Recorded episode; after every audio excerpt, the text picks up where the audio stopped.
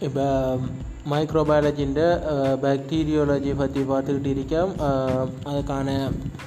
சோதனையூட்ட சரி செயற்படுத்தி பார்க்கிறதுக்காக இந்த முற்பதிவு செய்யப்பட்டு சோதனை நடவடிக்கை செய்யப்படுகின்றது